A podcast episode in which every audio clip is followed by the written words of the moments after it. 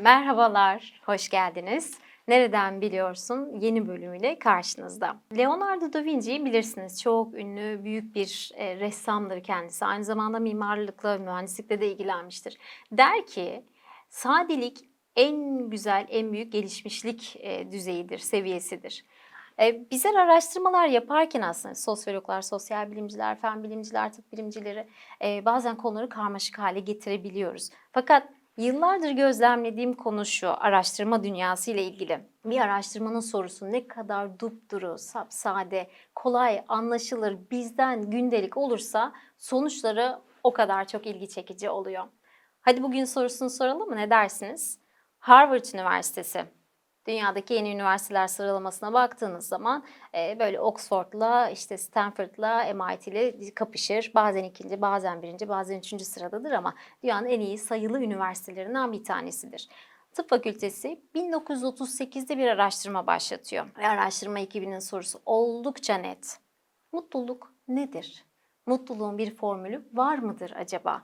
Bugünlerde en çok peşinden gittiğimiz, en çok merak ettiğimiz, bir türlü ulaşamadığımız, mindfulness'lar yaptığımız, terapiler gördüğümüz, kendimizi anlama çabasına girdiğimiz modern dünyanın anlamlılığı ve anlamsızlığı arasında, tükenmişlikler ve bıkkınlıklar arasında o aradığımız bir hani sanki çöldeki bir vahaymışçasına mutluluğun hala bugün formülünü arıyoruz.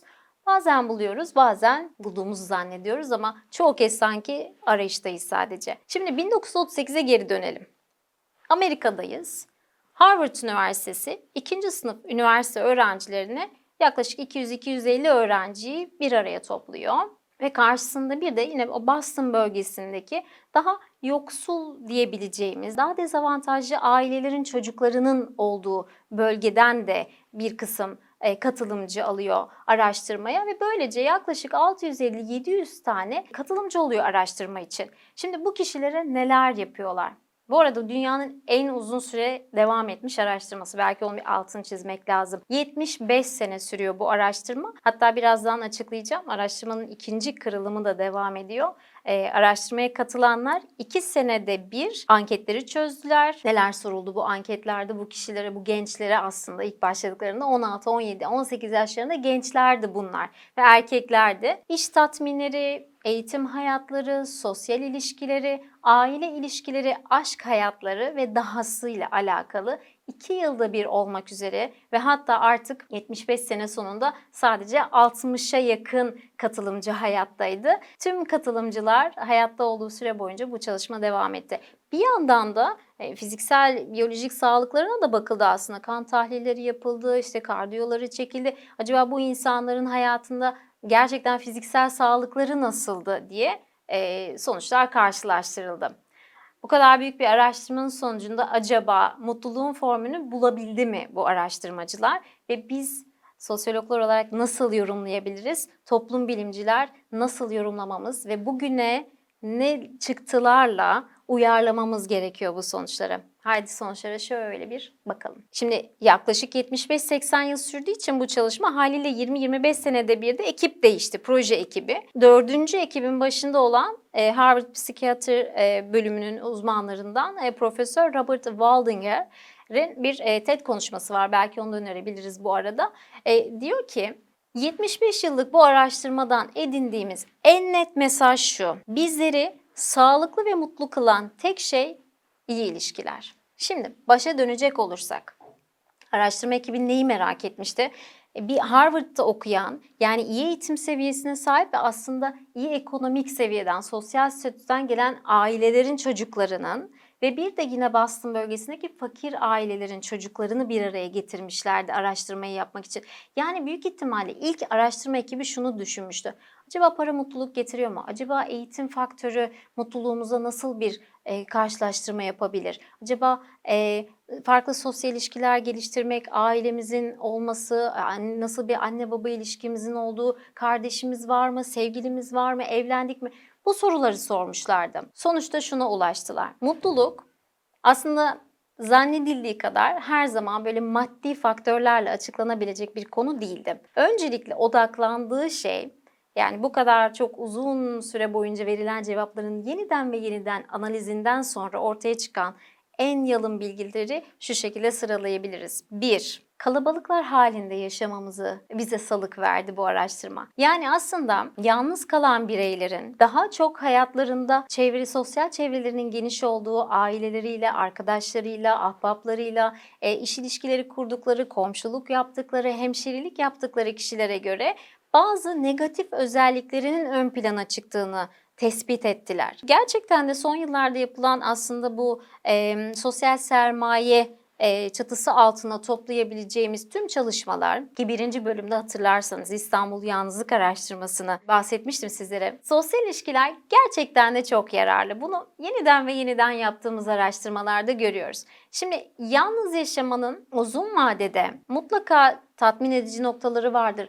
Ee, örneğin ben yalnız yazmayı çok severim. Yani konsantre olacağım zaman e, bir ürün çıkartmaya çalıştığımda, beste yaparken örneğin müzisyen olduğum için aynı zamanda o yalnızlık beni besler. Ama eğer diyor araştırma da bunu çıkartmış zaten o yalnızlık hayatınızın çok fazla merkezinde olursa ve siz kendinizi çevrenizden, ailenizden, dostlarınızdan tümüyle izole ederseniz o halde bir kere uzun vadede daha mutsuz bir birey olursunuz. Orta yaşınıza geldiğinizde sağlığınızla ilgili ciddi problemler yaşamaya başlarsınız. Beyin fonksiyonlarınız daha erken yaşta gerilemeye başlar. Çünkü beyin aslında sosyal etkileşimden beslenen bir organdır. Yani biz o ilişkileri kurduğumuzda e, aslında zaten öğrenme devam eder. Karşılıklı o beslenme devam eder. Bu sebeple e, hayatının merkezine yalnız olmayı koyanlar da hem orta yaşta erken yaşlanmanın başladığını biliyoruz hem de beyin fonksiyonlarının çok daha erken yaşta gerilediğini görüyoruz ve son olarak baktığımızda yani yalnızlık ve e, mutluluk mutsuzluk arasındaki ilişkiye baktığımızda yalnız bireylerin yalnız olmayanlara göre daha kısa yaşadığı ortaya çıkmış bu 700 katılımcının analizi incelendiğinde. Peki tamam yalnız olmayacağız, kalabalıklar içinde olacağız. Çok güzel. Zaten eğer e, bir metropolde yaşıyorsanız etrafınızda sürekli insanlar var. Bazen de yalnız kalamıyoruz hatta. Ama biz sürekli çok kalabalıklar içinde mi mutlu olacağız? Yoksa kendimize bunun bir ölçüsünü mü belirlememiz gerekiyor? Araştırmanın söylediği ve bizim de aslında toplumda öngördüğümüz konu şu. Derin, anlamlı ilişkiler geliştirmemiz gerekiyor. Yani aslında bizim geliştirdiğimiz, kurduğumuz bu ilişkilerde nicelikten ziyade nitelik önemli. Yüz binlerce takipçinizin olması, Facebook'ta e, binlerce arkadaşınız olması aslında o kadar da önemli bir veri olmayabilir. Günün sonunda derdinizi kimlerle paylaşıyorsunuz? Bir ihtiyacınız olduğunda kimler toplanıp geliyor? E, telefonunuzu açtığınızda canınız o gün çok sıkkınsa kiminle dertleşip aslında günü birlikte kakara kikir yaparak eğlenerek geçiriyorsunuz bir yandan da. Çünkü aslında kötü gün dostu bence çok tek yönlü bir e, eylem. E, kötü günde genelde Türk toplumu e, kendi karakteristik özelliklerinden dolayı biraz zaten birleşmeyi sever. Eğer iyi günde dostlarınız yanınızda bu da çok önemli bir şeydir. Çünkü aslında mutluluk çok paylaşıma açık bir konudur. Kimlerle neyi paylaştığınıza da dikkat edin e, diye bir not düşelim dilerseniz. Bu sebeple araştırmanın ikinci önemli sonucuna gelin diyelim ki lütfen derin ve anlamlı ilişkiler geliştirin. Evlilik konusuna bakılmış tabii çünkü bu delikanlılar haliyle aradan 5-10 sene gibi bir süreç geçmiş, evlenmeye başlamışlar. Çocukları olmuş, boşanmışlar, mutlu evlilikler sürdürmüşler, mutsuz evlilikler sürdürmüşler, eşlerini kaybetmişler. Bir şekilde süreç devam etmiş. Eğer siz aynı hedefleri paylaştığınız, hayata aynı pencereden baktığınız, uyumlu birisini kendinize eş olarak seçmeyi başarabildiyseniz bu hayatta o halde uyumlu evlilik sadece ilişkilerinizin vücudunuzu, tensel temasınızı, kimyasalınızı etkilemiyor. Bir yandan beyninizi de koruduğunu ortaya çıkardı. Birbiri için dert edinmek, birbirini düşünmek, aynı derdi, aynı hayatı paylaşmaya devam edebilmek evliliklerde çok önemli. Bir de çalışmanın şöyle enteresan bir özelliği var. Onu da söyleyeyim. Bir şekilde uyumlu evliliği yakaladıysanız harika, çok şanslı bir azınlıktasınız. Bu tablonun bu tarafında duruyor. Büyüktür, bekarlar veya boşanmışlar ve büyüktür uyumsuz evlilikleri sürdürenler. Yani sadece evli kalmayı sürdürmek mutluluğu garanti etmiyor. Uyumlu olmadığınız ve bile bile içinde huzurunuzun olmadığı bir evliliği devam ettirmek de bazen yalnız olması, e, olmaya göre aslında kıyasladığınızda daha negatif bir sonuç verebiliyor hayatımızda. Üçüncüsü de bu sebeple özetle ne diyelim uyumlu evlilikler yapmayı başarabilmek hayatta. Peki araştırmanın başına döndük ya tekrar. Ne soruyor? Aslında neydi amaç? Acaba para mutluluk getiriyor mu gibi bir soru da vardı, hipotez de vardı. Araştırma paradan ziyade geliştirdiğimiz ilişkilerin bizlere hayatta artı değer kattığını gösteriyor. Peki acaba ben çok zeki bir insanım. Zekam sayesinde finansal bir başarı elde edebilir miyim hayatta? Burada da doğru bir ilişki yok. Eğer siz hani herhangi bir IQ seviyesinin artı eksi bir değeri vardır bunun. Çok IQ seviyesinin altında değilseniz yani herhangi hepimiz gibi normal bir zekaya sahipsiniz. Finansal başarıya giden yolda sizi destekleyen şey doğru ilişkilerinizin olup olmadığı. Yani kısaca şunu söylemek mümkün. Para mutluluk getirmiyor ama mutluluk ve ekonomi arasında da e, doğru orantılı bir ilişki var bu anlamda. Araştırmanın son bulgusu ve benim aslında en önem verdiğim konulardan bir tanesi. Şimdi biliyorsunuz ki aslında biz bütün bu sosyal öğrenmelerimizi hayata karşı öğrendiğimiz her konuyu e, bizi biz yapan tüm değerleri o kozamız var ya bizim anne baba çocuk üçgenimiz var ya hani kardeşlerimiz var. Belki geniş aile içindeysek e, teyzelerimiz, dayılarımız, işte o e, anneanne, babaannelerimiz. Biz burada şekilleniyoruz. Kültürü de burada öğreniyoruz. Hayatı da burada öğreniyoruz. Neye nasıl tepki vereceğimizi de öğrendiğimiz yer bu güvenli alanımız, bu kozamız aslında. Biz bu kozadaki tırtıl olduğumuzda gelecekte nasıl bir kelebek olacağımızı aslında bu koza belirliyor. Bu sebeple şunu özetlemek lazım. Eğer çocukluğunuzda annenizle sıcak bir ilişki, güvene dayalı bir ilişki geliştirmeyi başarabildiyseniz bu kişiler günün sonunda daha fazla para kazandılar. Yani daha iyi para kazanan kişilerin çocukluklarına baktığımızda annemle ve babamla sıcak ilişkiler, güvene dayalı iletişim, açık iletişimi geliştirdiğim ilişkiler kurmuştum zaten dediklerini gördük. İkincisi 75-80 yaşına gelen bu aslında bireylerin şunu söylediklerini fark ettik. Boşa geçmiş bir hayat olarak görmemeleri, hayatımdan genel olarak memnundum ifadesini kullanmalarının altında bu kişilerin mutlaka ve mutlaka e, çocukluklarında güzel bir yani iyi bir aile terbiyesi almış, sosyal ilişkileri daha ailede nasıl kuracağını başarmayı öğrenmiş bireyler olduğunu görüyoruz. Ve hatta bu kişiler 75-80 yaşına geldiklerinde bile e, erken bunama gibi özellikler e, gibi e, demanslarla, hastalıklarla çok daha seyrek düzeyde karşılaştılar.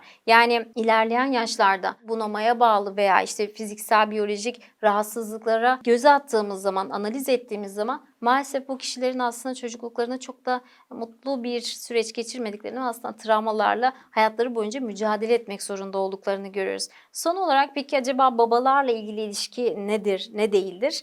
Şimdi annenin verdiği o güven, mutluluk, o neşe ortamı kişiyi hayatta daha kendine güvenen, daha iyi para kazanan, daha sağlıklı bir bireye dönüştürmüş. Eğer arkanızda sağlam bir baba varsa, size o güveni telkin ettiyse ve o ilişkiyi hayatınızın daha gün birinde kurabilmeye başladıysanız, belki ilk 5-6 yılın çünkü bu anlamda çok değerli olduğunu bütün pedagoglar kabul edeceklerdir.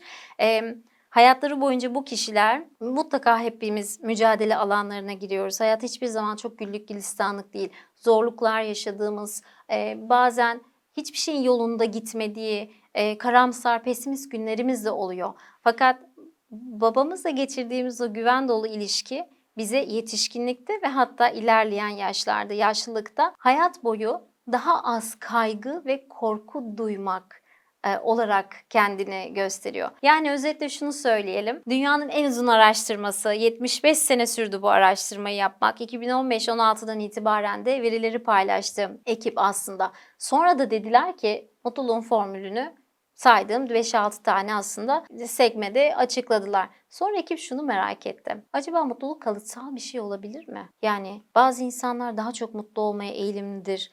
Bazıları doğuştan daha pesimist, mutsuz, daha böyle bardağın hani dolu tarafı, boş tarafı vardır ya. Hani mesela ben bardağa odaklanmayı severim. Çünkü bilirim ki hayat bazen size bardağın dolu tarafını bazen boş tarafını verir. Ve tamamıyla derim ki yani çok şükür elimde bardağım var. Bazen olumlu bazen olumsuz günler bizi bulur. Ee, araştırma ekibi şuna devam ediyor şimdi.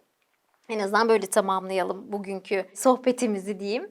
Acaba bu özellikler kalıtsal mı? Biz bu 700'e yakın katılımcıların çocuklarını, torunlarını bulursak, onlara da aynı anketi yaparsak burada bir ilişkisellik bulabilecek miyiz? Bu çalışma hala devam ediyor. Ben de büyük bir heyecanla bekliyorum sonuçlarını. Sizlerin bu konudaki değerli katkılarının, fikirlerini gerçekten çok önemsiyorum. Lütfen siz de mutlulukla ilgili fikirlerinizi formülize ettiğiniz, hayatınıza uyguladığınız, sistematize edebildiğiniz kimi özellikler varsa aşağıda paylaşabilirsiniz bizimle. Çok teşekkür ederim dinlediğiniz için. Sevgiler. Hoşçakalın.